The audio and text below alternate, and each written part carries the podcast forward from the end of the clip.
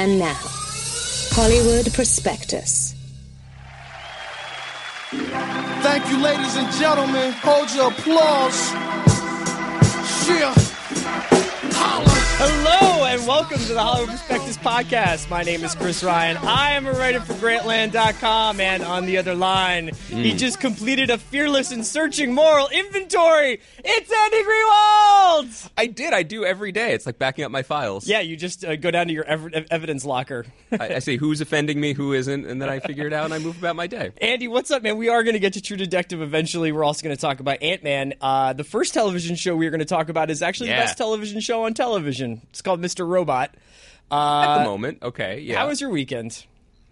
I, I know you're just asking to deflect because you want to talk about your Is that the best time? Is when you say like, "Hey, what do you think of this?" But really, I just want you to ask me you what were, I think. you, you were like, hey, hey, how was your weekend? You were leaping out of the seat. You were so excited to tell me. I went to the beach. You tell me about your weekend. I went to the Magic Castle. I saw a man produce a poodle out of three doves, and then I also saw a magic show. That's right. You were just hanging out on uh, Fairfax and no, I went to this place called the Magic Castle. It's uh, in Hollywood. It is literally a castle. You just drive up, and all manner of magic is performed in front of you while you have like a, a nice uh, Maker's and soda. You know? let's let's let's hit the pause button for a second. Okay. Where, where do you stand on magic? You know, I was I would say ambivalent about it. I mean, like not even ambivalent. I just it's not an important part of my life. So you're not like Neil Patrick Harris, is what you're saying. No, although he does have a drink named after him at the Magic Castle. That dude loves magic. Yeah. like that's one of the things that he's really into. But are you into card tricks? No, No. Okay, so there were some card tricks. Uh, we don't need to end the conversation there. Sell me on it. there were some card me. tricks. There was like a a lot of. I mean, there was just a lot of action, but it really peaked at the end. Um, Wait, so so is it like Sleep No More? Like you go into a castle and magic jumps out yeah, at you? you go into a do you castle, sit you get a drink. you There's see- a guy doing card tricks. You go upstairs. There's a couple Is, more. is that guy an employee? Is he an independent I think there are magicians the- who, pa- who who pass through.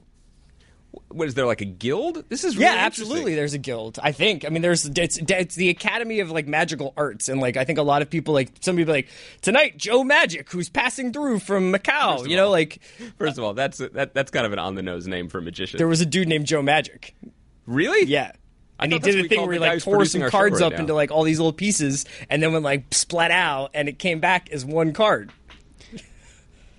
I guess he earned his his his name. I, can mean, tell you're not excited by this. Let me just say that you have not lived I think until you see weird. a I- I dude take a bunch of silk scarves and turn mm-hmm. it into a beautiful multicolored macaw. Macaw? that took a turn. That sentence. It, it got macabre. No, like the bird. He made a bird. Yeah. Like like like like he made cloth origami. No, or he like did- literally he had these bird. scarves, and he's this dude named Dan something who does. Uh, Was it Dan Magic? He Is everyone who works there? Are they're all of their last names Magic? yeah, no, it's it sucks because when they're like magic to the floor, every like all these guys get up and say me. Is Um, it Magic Castle in the same way it's Hearst Castle in that a no, man it's named the Hearst Magic Castle. I don't there? really appreciate you being cynical about this. Because what I'm trying to tell know. you is that beasts of the wild were conjured out of thin air in front of my eyes, and Couple that I. I've, I'm changed. What was in the drink that you had again? It was just, it was just bourbon and ginger ale. just bourbon and ginger ale and roofies. Just, just a classic cocktail called the Neil Patrick Harris. Well, that that segues nicely to our our first Wait, subject. Do you have wanna something know- else to ask me? I feel I like you do. Yeah.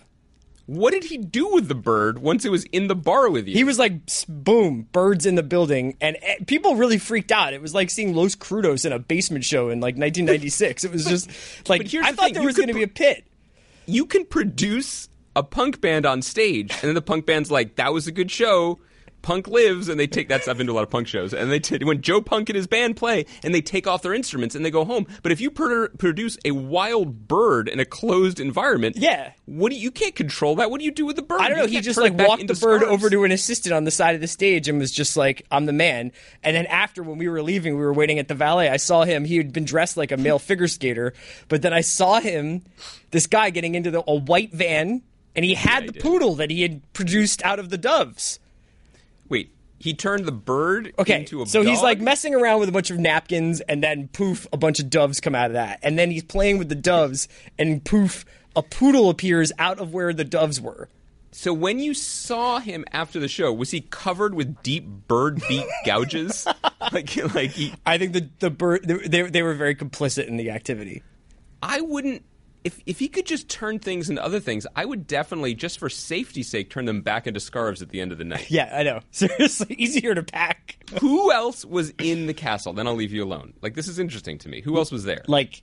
Uh, Like, was it crowded? Yeah, would- I think they have a very well vibe? managed in in certain terms of capacity. I saw a couple of of minor celebs there, but like you know, it was it was couples. Mi- how minor? I don't want to blow up their spots by being like, "Oh, I saw you." It's like one thing to be like Anna Gunn was online at Sky Star uh, ArcLight. It's another thing to be like, "Homie was up in the magic spot." because you think there's a shame affiliated with being so. No, but so it's like I, I bet they went to the magic spot to just see some magic, not to get to blown up on the? Hollywood Prospectus podcast. Since considering this is now Grantland's leading podcast about magic and its aficionados, where does You this go? From obviously have not been listening to Mays and Barnwell this summer. here? that's a good point. Where does this go from here? Where, where does Chris Ryan, Magic fan, go next? Um, I think I'll definitely be swinging back through Magic Castle on a seasonal basis because I want You're into this. This yeah, I want to let them. real. I want to have like a natural cycle of magicians come through and leave, and maybe get some different ones because I can tell there are a lot of like repeated beats. I'm really sorry to do this to people. We've been talking about Magic for a while, but like, so a dude comes out and he's just like for card tricks, right? He's just like there's either like the card you thought was there is actually over here.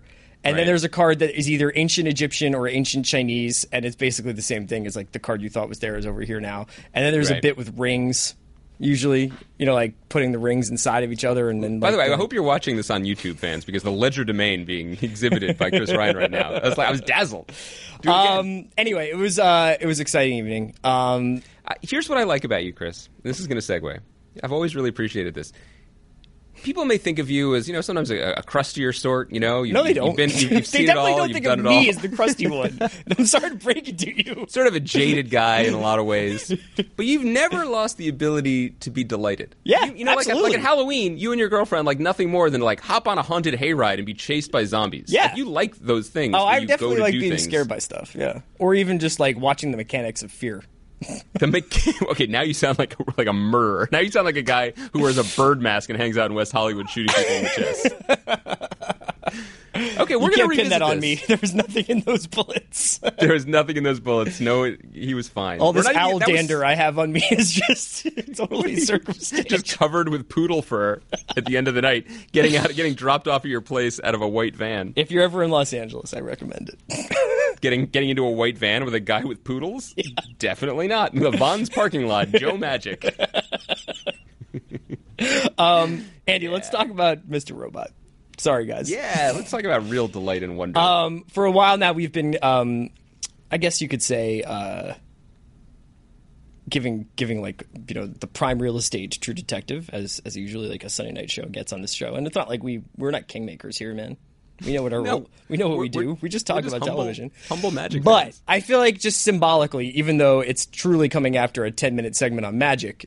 Um, we should elevate Mr. Robot to the number to the one A slot, right? That- this is the because show- this is this is the best show on television. I don't know if I'm there with you on that, but I think it's the most fun, the most What's better than this right unique now? show. Well, like what what are people enjoying more? No, Like, what are I- you enjoying more? What's like? Come on, be honest. I'm enjoying. I'm, I'm I'm I'm in my happy place this summer. I'm enjoying a lot of things this summer. I'm enjoying TV shows. Like I'm. It's there are a lot of good things to watch. We talked about them on the show. so like you're Deu- more into like the halt people being like, I need more bandwidth. Deu- Deutschland '83. By the way, bandwidth hot topic on True Detective last night. Yeah, Uh, yeah. No, I like Deutschland. I like Humans. I like *Halt and Catch Fire*. I like Jonathan Strange and Mr. Norrell. I mean, there's good stuff, but I think I agree, I agree with you that that Mr. Robot is the show that people seem super enthusiastic about. Well, okay, so about. let me It's a lot of fun rephrase to that. talk about, and that's our new that, that that's got the number one spot right. I now. can uh, I can rephrase that from best. I will say that is the most confident show on television right now. Yeah, he, I mean, here's why we want to talk about it. It's the same reason why I want people to watch this show because it is operating at a level of just yeah, confidence, of of artistry, of ego, of Tell swagger. this is what you texted me after I watched the fourth episode this weekend. I texted you and I was just like, "Wow!" And you wrote back either the the network E- e- gave him no notes or he just gave he just did not give it. Well, I said he gave zero. It was for the symmetry. Sure. Like I said he gave zero Fs. So your text messages. I'm sorry for ruining the Can, poetic. can we can we can we can we run that back? yeah, because Carlos, let's cancel the entire pod. because I compose Because I have ten more minutes of magic to do anyway, so we'll just That's start. right. You got to get your fingers nimble. one. Um, uh, yes, I, that that's right. That's right. It, it is And when we say he, we're talking about Sam Esmail, who's so so Let let the run it back. So we talked about this a few weeks ago. Um, I, I think people have checked it out. I hope they've checked it out. I, I have not spoken to anyone who has gone through the first episode and not wanted to immediately see all the rest of the episodes. Yeah. Um, the thing that was interesting about the first episode was that it felt n- it certainly it, it's not just that it didn't feel like anything else on USA, which is coming off a run of blue sky programming. Mm-hmm. Um, you know, burn notice, sunglasses, smiles, easy resolution, easy pick it up at any point. No need to get bogged down in the weight of it. Um, it's that it doesn't seem or feel like anything on TV at all. And so we talked about at the very beginning. This is because Sam Esmail is an indie filmmaker and probably goes on the wall for not only getting the show on the air but also dating Emmy Rossum. uh, he made this. He wrote the script as a movie, an independent movie, so he had a beginning, middle, and end, and a tone in mind.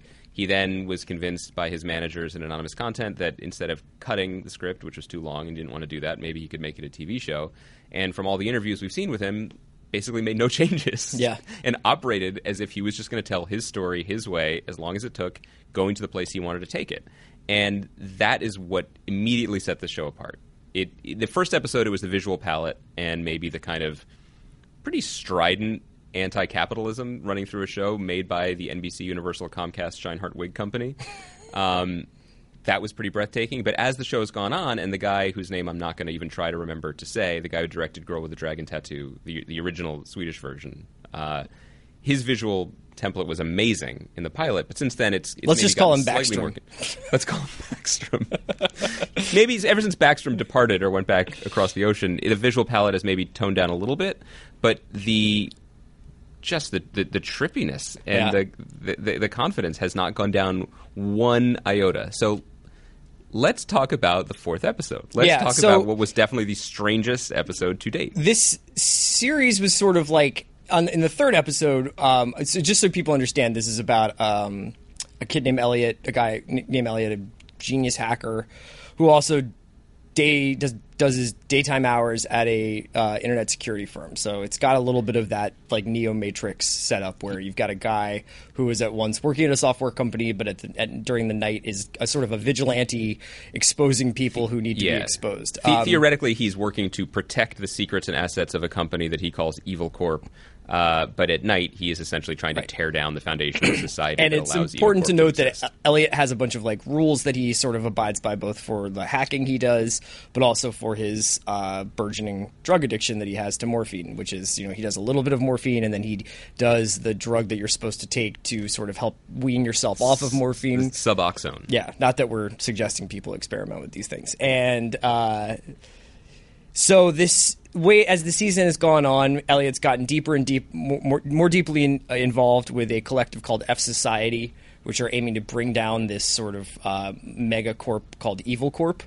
Um, and you know we've got we've met a bunch of different people, and it started. There's a Christian Slater character who is the nominal um, Mr. Robot, who Say may or may not titular. I love saying titular. who, who as anybody who's watched the show, I'm sure has jumped to the conclusion that this may be a Tyler Durden situation, as there have been a couple of winking nods to uh, whether or not he is actually in the room when he is talking. No one else has ever really looked at him. He's never spoken to anyone else. Right. Uh, this week took it a step further. Um, took it a lot of steps further. One thing that I noted, I haven't seen a lot of people covering, was that in, after the first two weeks of the show, I was talking to uh, Alan Sepinwall, uh, G chatting with him, TV critic for HitFix, about the show. We both really liked it, and we were talking about whether we thought the Christian Slater character was real or not. And not just Fight Club, he mentioned a really, really great comic book called um, Planetary which was by a writer named Warren Ellis and an artist named John Cassaday, and it was it's basically about a secret society, and there is a big twist about the identity of the person they thought they were dealing with or working with, and he used that as an example that could support what Mr. Robot was doing. Right. So that's a pretty esoteric reference. This week, in the fourth episode, when Elliot walked into the arcade looking for Christian Slater's character, he Everybody passed- looks at him. He passed an arcade box, an arcade machine, and the video game was called Planetary Okay. Which I thought was pretty interesting, pretty specific, probably not a coincidence, and kind of evidence that again Sam Esmail is working with a very specific set of references. Yeah, and I think that um, I would say that the the writing is good and the and the plotting is tight and it's an interesting story. But the thing that also uh, elevates it to a sort of dizzying level is the direction and the camera work and the framing and the sound and the music and everything else that's going on outside of the story. So he's not only a good writer, but he's an excellent showrunner because they've got the complete package here from performances to the music they choose to put over it. You know, um, I think that this episode just kind of like took a leap. Like I, I'm not actually a big dream sequence guy. I'm not like super like I'm always just like I'm never like oh great a Molly scene where somebody's gonna like. But there was something about this episode that actually recaptured um, something that I've been writing about a lot with True Detective. But it recaptured that sense of adventure that the first season of True Detective had, that the best television has, where you don't know. It's not about like oh it's such a twist or such a like a a com- complete surprise, but it actually feels like you are watching something grow in front of you. Yes, and I think that the, the, the True Detective analogy is really accurate in this case, and it's something we talked about in relation to that show. It's something we talk about when we're talking about the, the crime novels we really love. Mm-hmm. Plot isn't as important, I think, as people make it out to be. What's actually going on in Mr. Robot, like the business they're doing that's fueling the season, is kind of nonsense in the same way that what's I think going it's on in True Detective nonsense. but this is where I'm going with it because Yeah. True Detective, you know, the, the the poker game in Vinci and the high rail high speed rail line and Save the hookers and the, yeah, all of that is kind of it's high nonsense. Yeah. Similarly, you know, going to a, a server bank in the Adirondacks and blowing it up to release student loan debt to evil whatever that's high nonsense. Yeah. What matters is how invested you are in the way they go about engaging with the nonsense. You, we immediately care about these characters so much so that only in the fourth episode, the major B story was two, two, yeah, two of uh, Elliot's female friends uh, doing Molly and hanging out in club bathroom all night talking about truth. Yeah. And these are secondary characters doing something that I don't think is that related to the show, although the show is pretty into drugs. Uh, and it was entertaining, and it all felt of a piece because he's able to keep it, his hand on the on the wheel to just the sense that we're going somewhere. It doesn't matter if we're going somewhere that makes sense. It just matters that we're going somewhere in style and with some level of humanity. Yeah, so I completely agree with you. And speaking of the humanity, I think that that's something that often gets lost in like what we're we're, we're so concerned with the narrative construction that happens in television shows and like whether or not like how whether things make sense or whether things are plausible or whether things are you know mm-hmm. compelling story story beats and this is the show's kind of doing away with all that like the mountain that they're going to is called steel mountain the bad corporation is called evil corp you know like Elliot Right, is just the the guy who Elliot may or may not be working for is called Mr. Robot. I mean, Now, we just, ost- uh, ostensibly, we're in his head and his point of view, well, this and is the aren't thing. the real names. The, the great divide between written literature and, and, and, and television and, and film is that you can't truly understand what's how somebody is seeing the world and you can't go inside of their head and feel their thought and understand Mm-hmm. their thoughts that the the interior monologue that you can experience when you're reading a book is always going to be somehow more thoughtful than what you would see on a screen no matter how compelling what you see on a screen is and I'm not saying that True Robot or Mr. Robot is uh, in any way like I revolutionary would, I would watch True Robot. I would watch True Robot as well. But I do think that this is a this television show is very much lar- is largely about like what is going on inside of Elliot's head. Yeah, and- like and- inside and- his head, not in, on not in the world, not on hack, No, not hacking. This is a that- probably mentally ill person who is doing a lot of morphine, and this is what the world looks like to him. and I don't think a show has ever successfully done this before. I think we've had um, a generation of TV shows that are, you know, the difficult men shows, where it sort of took us into the orbit of of your Tony Sopranos, of your Walter Whites, of your Don Drapers, we, so we could sort of humanize or contextualize their behavior in ways that maybe surprised us or challenged the audience. So, Yeah. okay, Tony Soprano is a murderer, mobster, um, and a monster in many ways, but we know him so intimately that we can, in some level, I don't know if we can relate or empathize, but we can understand. And but we never went all the way inside of his head because that is a feat of of narrative daring, of storytelling, storytelling risk, but also it's formally very hard. Right, because Yeah. the show has to depend on other characters, other perspectives. You have to have B story, which is what I was, you know, which what we had with um with with uh, Shayla his- and Angela, yeah. Shayla and Angela, that's their names. Yeah, which we had last night. And this ties into, I think, the bigger point that we're excited about with the show, which is this is really high wire acrobat stuff. Uh, the show's already been renewed for a second season, which is great. We, we're excited for more. Um, but he's really working without a net here. By insisting on doing things his way, this is Sam Esmail I'm talking about, and staying true to whatever he felt was important in terms of his story, by staying inside of Elliot's head and his perspective, by linking us so closely to it, even though it might not be trustworthy or even accurate. I don't know how you stretch that. You know, Well- a show has never done this, and I don't know if it could do it for two seasons. I don't know if you can stretch the Tyler Durdenness past that. I don't know if you want to. But here's what's exciting: we're going to find out. Like this is really thrilling about TV in a way that, that it rarely is, but it should be more. Which is okay. We know how it usually works. Here is a guy and a network and a show willing to try it the other way, and we're going to find out. And, and no one is rooting for him to fail. We kind of want him to succeed, and it's pretty thrilling. It was it's it, one of the first scenes of this series. It involves Elliot um, confronting a guy who owns a coffee shop on the child pornography. I think he has on his computer. Right? Was it child pornography? yeah.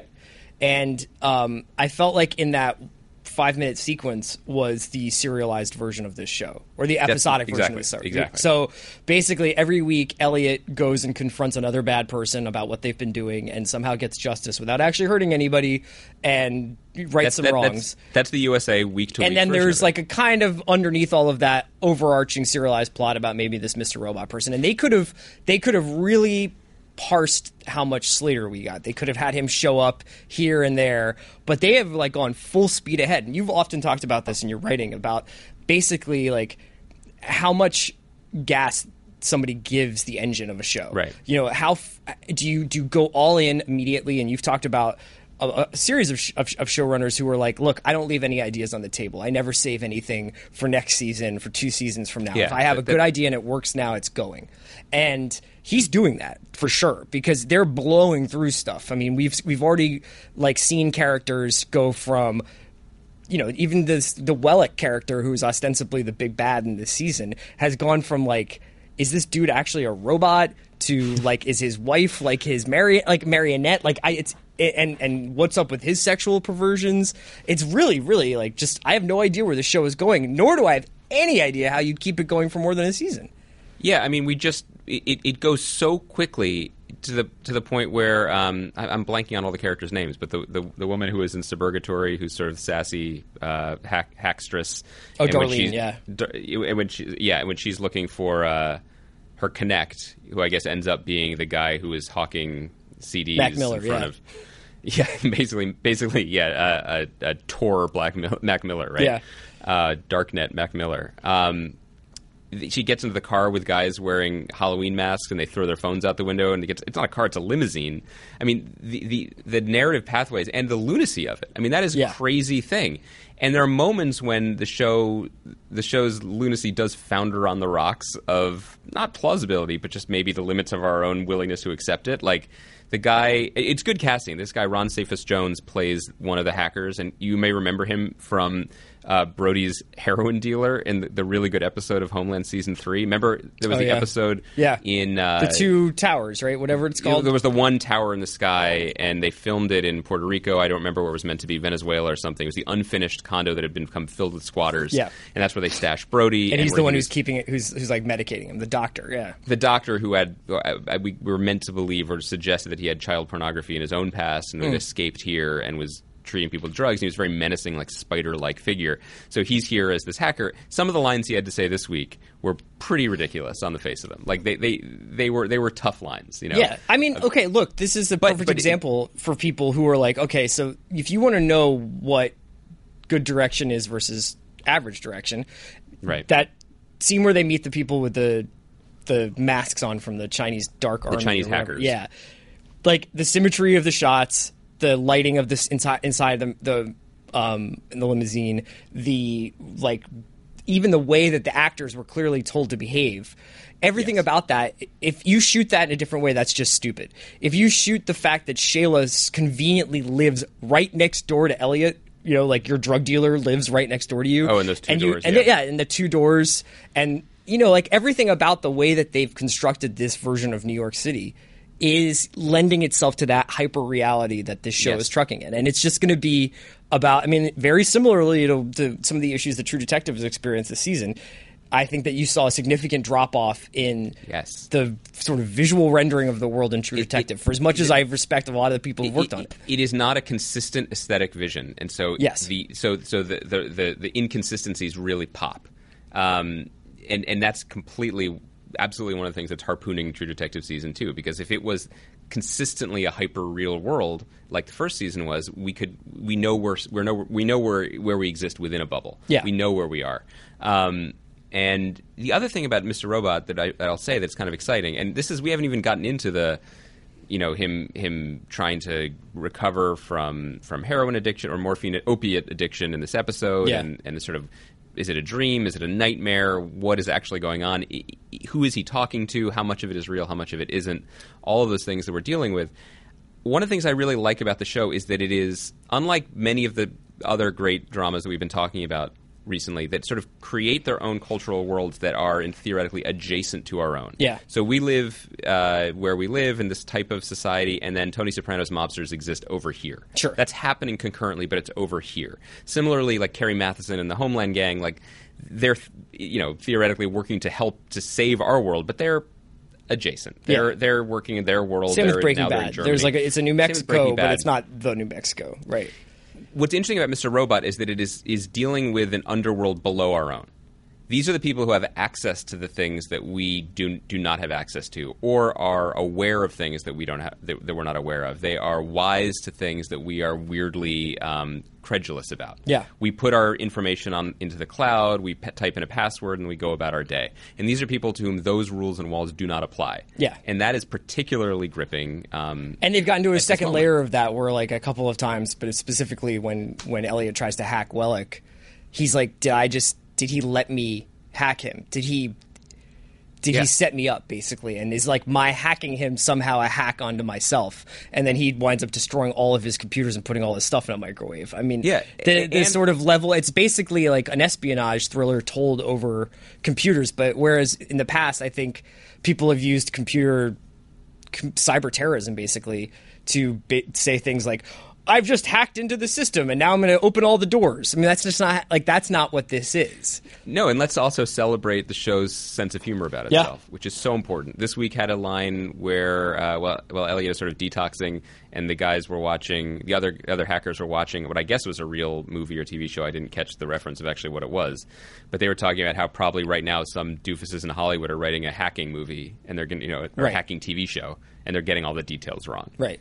And that's a very small gesture, but it matters. Oh, you know, having a absolutely. it, it, having a sense of what you're up to matters, and uh, this will be. We're going to keep talking about the show because what we're praising most of all is is the control, Yeah. right? The way it feels that everything is of a piece, and that seems like the absolute hardest thing to maintain for a show with this level of difficulty going forward. So the the shows on Wednesdays, you should definitely binge watch the first four if we haven't given it all away for you. out Yeah. you know, sorry, uh, Sorry. my bad. Um, hey, before we move on, let's take a break in today's podcast to talk about our sponsor, SeatGeek. It's the best way for fans to save money on sports and concert tickets. SeatGeek aggregates tickets from every major ticket site online and puts them all in one place to make comparison shopping for tickets easy. It's basically like kayak.com for sports and concert tickets. SeatGeek also has technology called Deal Score that calculates what every ticket in the building is worth. Good deals are represented as big green dots on the map, and bad deals are shown as small red dots. So it's easy to see at a glance which tickets will save you the most money. For a limited time only, use promo code Hollywood in the SeatGeek app or website and get a $20 rebate off your first SeatGeek purchase. Again, to redeem your promo code and save $20, use Hollywood, like the name of our podcast, to save on your first SeatGeek purchase today. Speaking of a sense of control, yeah. uh, I don't really want to dwell on True Detective that much. I thought maybe we could just kind of make fun of it this week. I yeah, um, you seem to hit a breaking point a little bit. This well, week. it's not even a breaking point as much as I just thought that that was a waste of an hour. yeah. Um, that was just like a lot of people walking around being like, "It's all connected." The girls, the the, the railroad, the, the hard drives. What, what is you, you mentioned this in your once again excellent recap this week? We, what uh, Colin Farrell's in, i- interrogation of Rick Springfield, where he just lists the four things Yeah. that were going on, like- and then he hits the table with a billy club. Chessani, human trafficking, plastic surgery. Blah, blah, blah. I'm like, all right, those are just words. Like, what does that Yeah. mean? How is that connected? What is what is what is at stake here? And why are any of these people, with the exception of Vince Vaughn's character, invested in the any of what's going on? And the crazy thing was was that they had. I mean, there was a couple of moments last season, and I you know compare it's apples and oranges at this point, but violent, traumatic moments in last season irrevocably changed the trajectory of characters. You know, they decided this or that had to happen because of what had happened before. They just went through what would have been one of like, you know, the most significant domestic, you know, shootouts in in American history. It seems like I don't I don't even know. I mean, like it seemed like a lot of cops got murdered, and A they're just like everybody got murdered. Yep, yep. Sixty six days later, I'm still the same asshole. Not you just know? that, they're like, well, the Mexicans did it. Yeah. And, and I don't even mean that in terms of like weird like racial stereotyping Which grouping, there's plenty of. Yeah. which there is plenty of on this show. It's just like to have some curiosity. Right. Like have some curiosity. Right. And what's so strange about this season? There's a lot of things that's strange about this season. It's not. Some people I've heard some people say that it's difficult to keep track of, or the drift is it's just drifting because there are too many main characters. I, I would disagree. There are too many tertiary characters. Every episode has these scenes where people are in rooms with three or four new, basically interchangeable people in suits. There's the there's the judge Yeah, who's, with Ma- the who's this McCandless guy? There's McCandless. There's another lieutenant. There's another lawyer. There's Yeah. another reporter. There's another Vince Vaughn and keeps talking about like how Stan died. I'm like, who's Stan? none of these people matter as people, and so we're losing the few things that we could hold on to. Yeah. And so that it's weird being the one defending this in this case, but I thought the scene where where Ray and Annie meet in the bar. Uh, was a very good, well written scene because that was a very it got Because you down love to that sort of- singer-songwriter. Well, I want to come back to that, but it got down to the sort of primal stuff that I think the show is probably best grounded in, which is we both got jobbed, we're out of our jobs, let's get them back. That's Right. fine. That's every movie, every Lucky for them, Let- the Attorney General became a completely different character and decided to, be, to become Harvey Dent and was like, now I'm going to hire all of you completely unhireable now people. I need Dark Knights, and you're all going to be secret investigators because that's totally something that happens. And you're going to go like basically have the protection of the attorney general's office to bring down the the most recent attorney general. Let's also talk. Can we talk about the bar for a second? Sure. That bar sucks. Why do you go to that bar? Here's my question. You miss Here's my- smoking, apparently. he, here is a bar, here is what would just show a sign of life, just a sign of creativity or sense of humor. He has no sense of humor, man. Like th- he's he's just it's worse when he tries. To be honest, like some of the jokes on the, or attempted jokes or attempted like. It's, it's You'd rather I'm really stuck with struggling. the, the this within the like the the four walls of mother son relationships. here let's i'm getting to that i want to talk about this bar where like what if he'd set up a meet where like Vin, frank and ray set up one of their intense like johnnie walker blue offs Yeah. and accidentally schedules it on the night when the Pogues cover band is playing. You know what I mean? And like the whole bar is different. Or what It's if they like, just went to a whiskey, Nancy whiskey. Like, yeah. Why is this woman still singing the same song? No wonder the bartender looks so glum. But no again, wonder she can't play. She only place she plays is that bar. She's only got one song. She's only got one song and one gig. This is this is the other thing that is. Let, let me try to go macro here. I, I think the the theme of your recap, which I really appreciated today, was just kind of disappointment because we've said many times that the ideas that are being played with, certainly the actors that are involved, are very appealing to us. We want to see TV shows like this, but what's ultimately really discouraging here is I think there's just a failure on a lot of levels, and one of which may have been a failure to appreciate I'm saying this as someone who didn't like the first season, the uniqueness of the first season. I know there was pressure to make a second season that became an internet meme, but they needed to hit the brakes. They needed to hit the brakes hard and think about how they were going to do the story instead of rushing into production. Yeah. I really, I really think that's the case. Give it a give give the plot a couple go, goings over. Give give the give give someone a chance to direct all eight episodes. Find someone who could do it, because what we're playing with here is so sloppy. Because what we're left with in the full in the fullness of time in the fullness of critical perspective there's something maybe maybe interesting to be said here about what the show is currently doing with paternity or parenthood or responsibility you know so we, we ray's complicated relationship with his son and all of the made up Oscar, uh, Oscars and Emmys that he'll never win to Colin Farrell for his performance when he finds out what Frank did to him. Right. That was great performance. Right. That's really kind of interesting. So when we have Frank unable and his wife unable to conceive, and they maybe what it means for them to adopt, we have the and, and her history of having multiple abortions, Right. and then Lolita Davidovich's character saying you could have been a scrape. Job. There's job, long pause. There's something to all of that. Yeah. But there's the- something about the like the- crime of being born. Yeah. But the absolutely clumsy way, bumbling way, not even bumbling, just boring. Just Well, by look, the, by the what- book way that those scenes are playing out is very, very frustrating. The scene between Taylor Kitsch and his mother, between between uh, uh, Paul and his mother, was a was a failure of dramatic writing. It was not. An, it, didn't deserve to be. also, when did we? What is this twenty thousand dollars? Like what? Like where does that come from? Like Well, why so is he that did a there? bad thing in Afghanistan. Yeah, obviously, boys. but like that's being introduced in the fifth episode that he's left twenty grand in his mom's trailer. Like, did he think? Like, is here's the thing: is that like everybody in who's watching that show knows that Colin Farrell killed the wrong guy in the first episode. That didn't Right. look like a very convincing piece of evidence that Vince Vaughn gave him. Can I, can I say like- one other thing that everyone knew? everyone knew that probably wasn't his son. No, I, don't know much about the genetics. red hair was sort of a giveaway. I mean, you keep going on with this, and the thing is, is that I would forgive all this, and I did forgive all this for four or five episodes, and I'm still going to watch the rest of it. I'm still going to write about the rest of it, and I still like it. But the thing that really pissed me off was the earrings.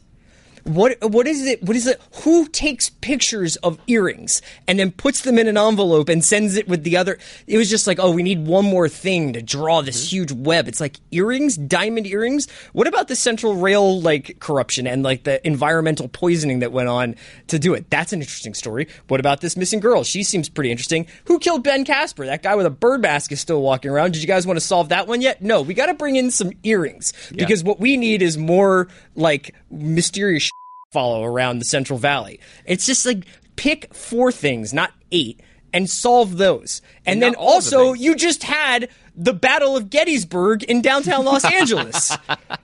I know. It's too much. It's too much. And I think what we said in the beginning, I think we were giving Pizzolatto too much credit for it because I think you and I both said it's possible, right? It's possible that a, the smart way that he chose to respond to the expectation game, the impossible expectations of season one, was to take it all down. Yeah. Take it all down numerous notches and tell a much more humble story. And you've been very persuasive in this in your writing about failures, right? The problem is he didn't simplify it that's not what he did at all. No, he what made it- he sense made it here is that he, he had the four things that he wanted to do, and maybe the one thing he wanted to do, and it didn't feel maybe worthy of HBO's munificence or of our attention, and he made it four times as complicated. Yeah. and that's that's frustrating. Yeah. It's frustrating as, as a viewer. It's just it's not worth all of this, and that's not a feeling you should be having in episode four or five. You know, I, I spoke to someone earlier today um, who is sticking with it and is being more positive about it, and is taking what I think to be the healthiest healthiest uh, tack in whatever age of TV we're in now, which is, well, you know, sometimes the on ramps are long, and when you get where you're going, it's suddenly worth it. Well, okay, but I think that we're banking on that maybe to too. Certainly, HBO is banking on that to too great a degree, because th- historically, the thing about TV has never been the destination; it's the journey. And if the journey isn't enjoyable, if the journey isn't worth it, then it, you kind of failed. Yeah. So it, it doesn't. The nonsense doesn't matter. There should be some sense of wit or, or mystery or, or fun. And the bird mask was good. Driving in the driving through Sonoma or wherever they were at that point and seeing Jesus carrying a cross down the side of the street. More of that. More of that. Yeah. Go Why back to that on- go back to the New Age retreat. Do whatever why, you got to do. Why isn't that stuff more prominent on the margins Right. to help us to ground ourselves in weirdness, to expect weirdness? And I guess that that is a directorial thing. Like they needed a director who's going to be able to link it all together because you know if someone came in and as you, you alluded to it, I don't, I'm not even sure who directed last night because I didn't even pay enough attention. But Yeah. but the very very very talented TV directors who they've had in the roster for this season, one of the hallmarks of being a very good and talented and in-demand TV director is that you don't jump on someone else's show five hours in and add Christ walking down the side of the road. Sure. Because it's not consistent with the work everyone else is doing and you don't step on toes.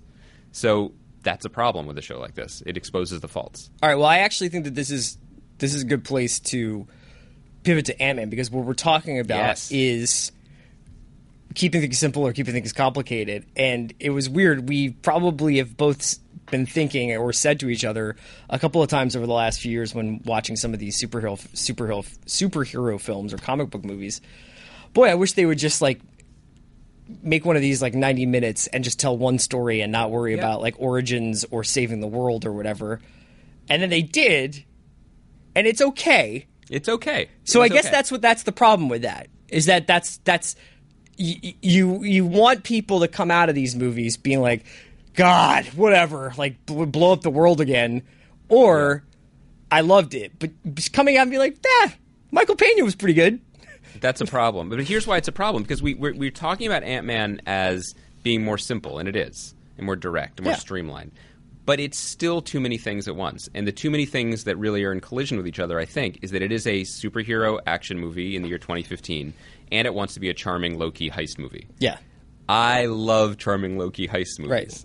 Sneakers top five movie for me of all time. I love that movie. I like I like any heist movie. you Yeah. know, where you got to get the gang together, you got to get the thing. It doesn't matter what the thing it is. has this. The, It's you can MacGuffin. tell it has the verve. It wants to have like the Soderberghy like kicky. how do you tell stories and how heists are kind of a story, you know, like and all. It, I get it. I get what they were going for. but it still had to run along the track for a, you know and you had to have the origin story and you had to have the magic suit and you had to explain the rules and you had to have the kind of kind You have to have a ten minute attempt to get inside the Avengers building. He kind of had to have an Avengers story, and God bless Peyton Reed, by the way, for in his interviews, the director, for selling that in a way that I completely don't believe. He's basically saying that he and Adam McKay, who came onto the project after Edgar Wright left, that they added that. He admitted they added that scene, but he said they added it because they were they were riffing on like what a heist movies always have. They have the trial run that fails the one last thing you need. Yeah. True, they do all have that. Clearly, one of the reasons Edgar Wright left the movie is because Marvel was like, "This needs to be tied into the Avengers." So how are you going to do that? And he's like, "That's not what I do." Okay, peace. Well, he's also probably they like, were I want to make a ninety minute movie, and they were like, well, you can make a two hour movie and have Black Falcon in there. Yeah, I got to. It's it's just Falcon. There is no White Falcon. I I I, I got to tell you, like I I, I feel It's not like called you- Black Falcon. No, no. Did I make that up? Yes. Well, no. there's a long tradition in DC. There's like a lot of like Black Lightning characters. Okay. But Am I just thinking Falcon. Black Panther, or is it just Panther? Yes, you're just no. It's Black Panther. All right, my bad. I, I just want to like check you on that. I Just can't I tell if that was mildly racist. It's accurate. you know, I don't think you're wrong, but uh, I am the I'm apparently the comic book ombudsman on this show. Okay. but, yeah, they, but like yeah, you can have you can have Anthony Mackie come in and do Falcon, and we can link. It. Can it you imagine it- if there was a White Falcon? that's what I'm saying. He's like, when's White, my movie? White, White Falcon is a member, right? He's just like I think White like Falcon is what I saw at the Magic Castle. White Falcon is what you saw at the Magic Castle. White Falcon has weirdly fallen out of favor in the 21st Weird. century. Can you imagine? What about White Um, Hawkeye? What about like White Captain America? I mean, there's That, like if Renner these- really wanted out of this whole franchise, he should Yeah. insist that from now on White. he is identified as White Hawkeye. And what if his reasoning when he go walks into Kevin Feige's, he's like, "You got Mackie everywhere as Black Falcon," and they're like, "How'd you hear that?" He's like, "I don't read the scripts. I listen to Chris Ryan. That's right. My Only number Chris one Ryan. fan. I turn off Andy Greenwald to my right channel. I, I mute the channels." It was too much in there, and the one thing that I think Edgar Wright had going for him, and I don't even want to sound like one of the guys who's like Edgar Wright can do no wrong because he can do plenty of wrong. All those guys. but those guys.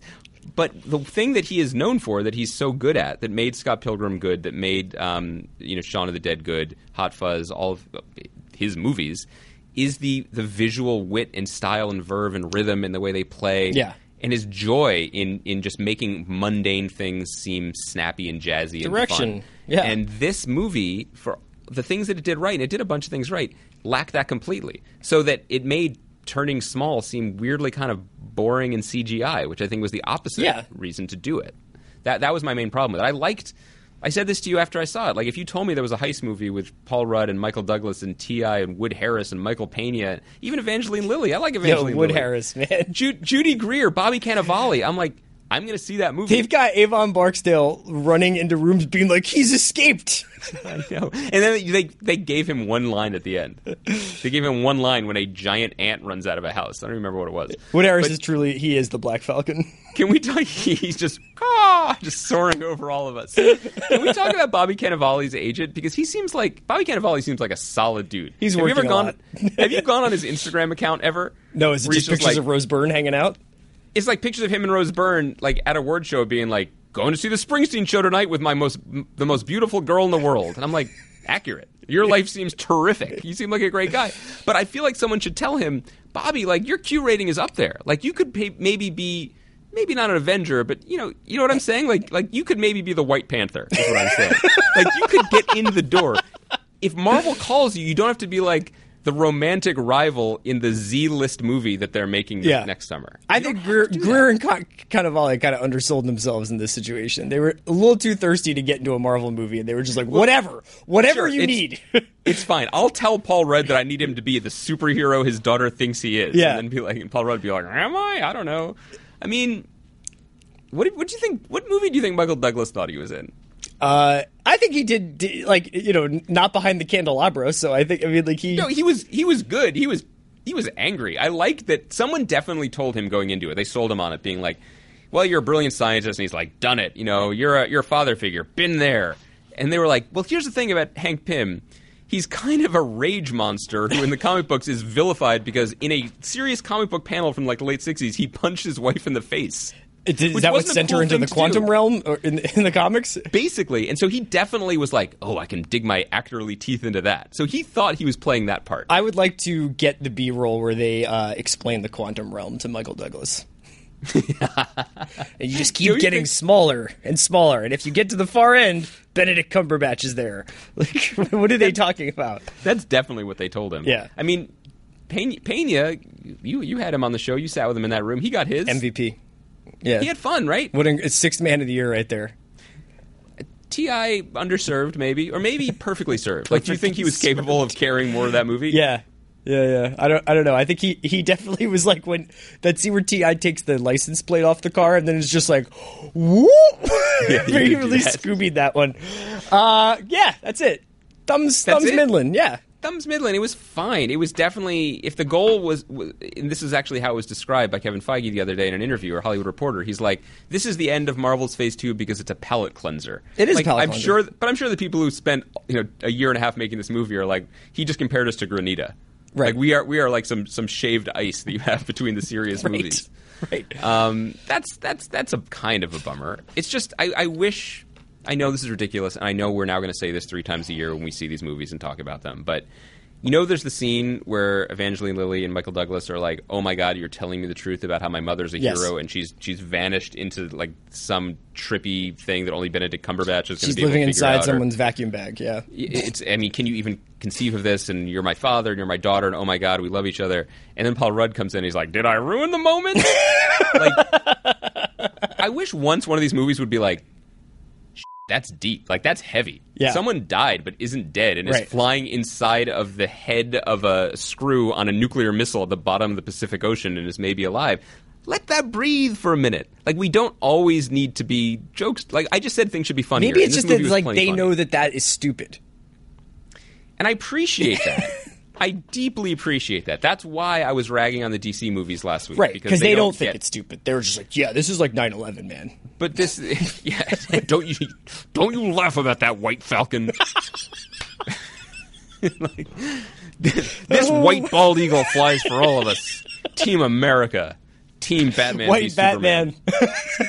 white Batman, white Batman v White Superman: Dawn of White Justice. Goodbye. That's that's going to be a great movie. Are we nitpicking? Yes, yes, we are. They're all because let's really talk about how these movies. Let's talk about magic and how it's real.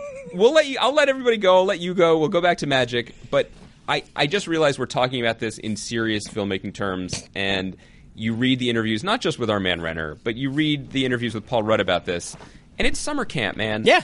They're, Yeah. they're, they're in summer camp, and he's like, the, t- the Hollywood Reporter guy asked Paul Rudd, have you, have you filmed your scenes for Captain America Civil War yet? And he's like, yeah, I was there for two weeks last month. It was great. There was Captain America. It was fun. right. It's fun. That's same It's with for Evangeline. Like there was a thing in the beginning of this where like, right, I think before maybe right after Avengers came out, whenever Chris Evans was like, I need to be like, I need to be set free from the chains of my nine Yes. film servitude. he and I was like, oh, maybe this won't out. work because people are going to be like, I don't want to do this for 20 years. And then you get to this point where it's clearly going to just be an industry for another decade. And Evangeline Lilly's like, anytime, anywhere. You just let what me if- know because I can think- fund all my children's books by just playing the Wasp. Seriously? Yeah. Do you think the, the Whiff and Poof Volume Three or whatever Yeah. is coming out this fall? Sorry, no disrespect. She really did write children's books. Children's books are it. important. Also, I like Evangeline Lilly. I always Yeah. have. Um, White I wonder- Evangeline Lilly. the White Kate from White Lost. Why hasn't anybody made Black Lost yet? Can you imagine White Lost where they were like White Walt? I guess it doesn't really flow. Here's my other question. Here's here's the thing that you can Yo, never say. I was thinking this the other because of the the button scene. I'm sorry to interrupt your overarching theory of comic books, but Yeah. the the button scene that happens at the end, like how is a rapper not named a mixtape the Winter Soldier? That's insane to me. I would know. definitely start a rap career tomorrow as White Walt, and my first record would be called The Winter Soldier. you would definitely definitely go Wood in the Hood, um, not Wood Harris. Here, here's my here's my thought. Let me let me just go kind of meta on this. We, we we keep talking about these movies in a weird way because we keep saying like, why can't this one be Yeah, unique yeah. and be great art or have a directorial vision? That ship sailed. That's not happening. Okay. Trying to think Maybe, which one we're kind of like thinking we're comparing it to. well, they were all pretty good and they were Yeah. all pretty entertaining, and we're sort of getting a little tired. We're chafing against the pretty goodness of all of them. Yeah. sort of wink, wink, laughing of all of them, which is a which is definitely what DC We're is also trying getting to older. counterbalance. We're also super old, but one thing that I, just to make this meta. The policy that our old boss talked about when he started Grantland, right, was that there was going to be a no, uh, can I, I'm going to, no assholes policy, I right? cursed like three times today. Right? That's true.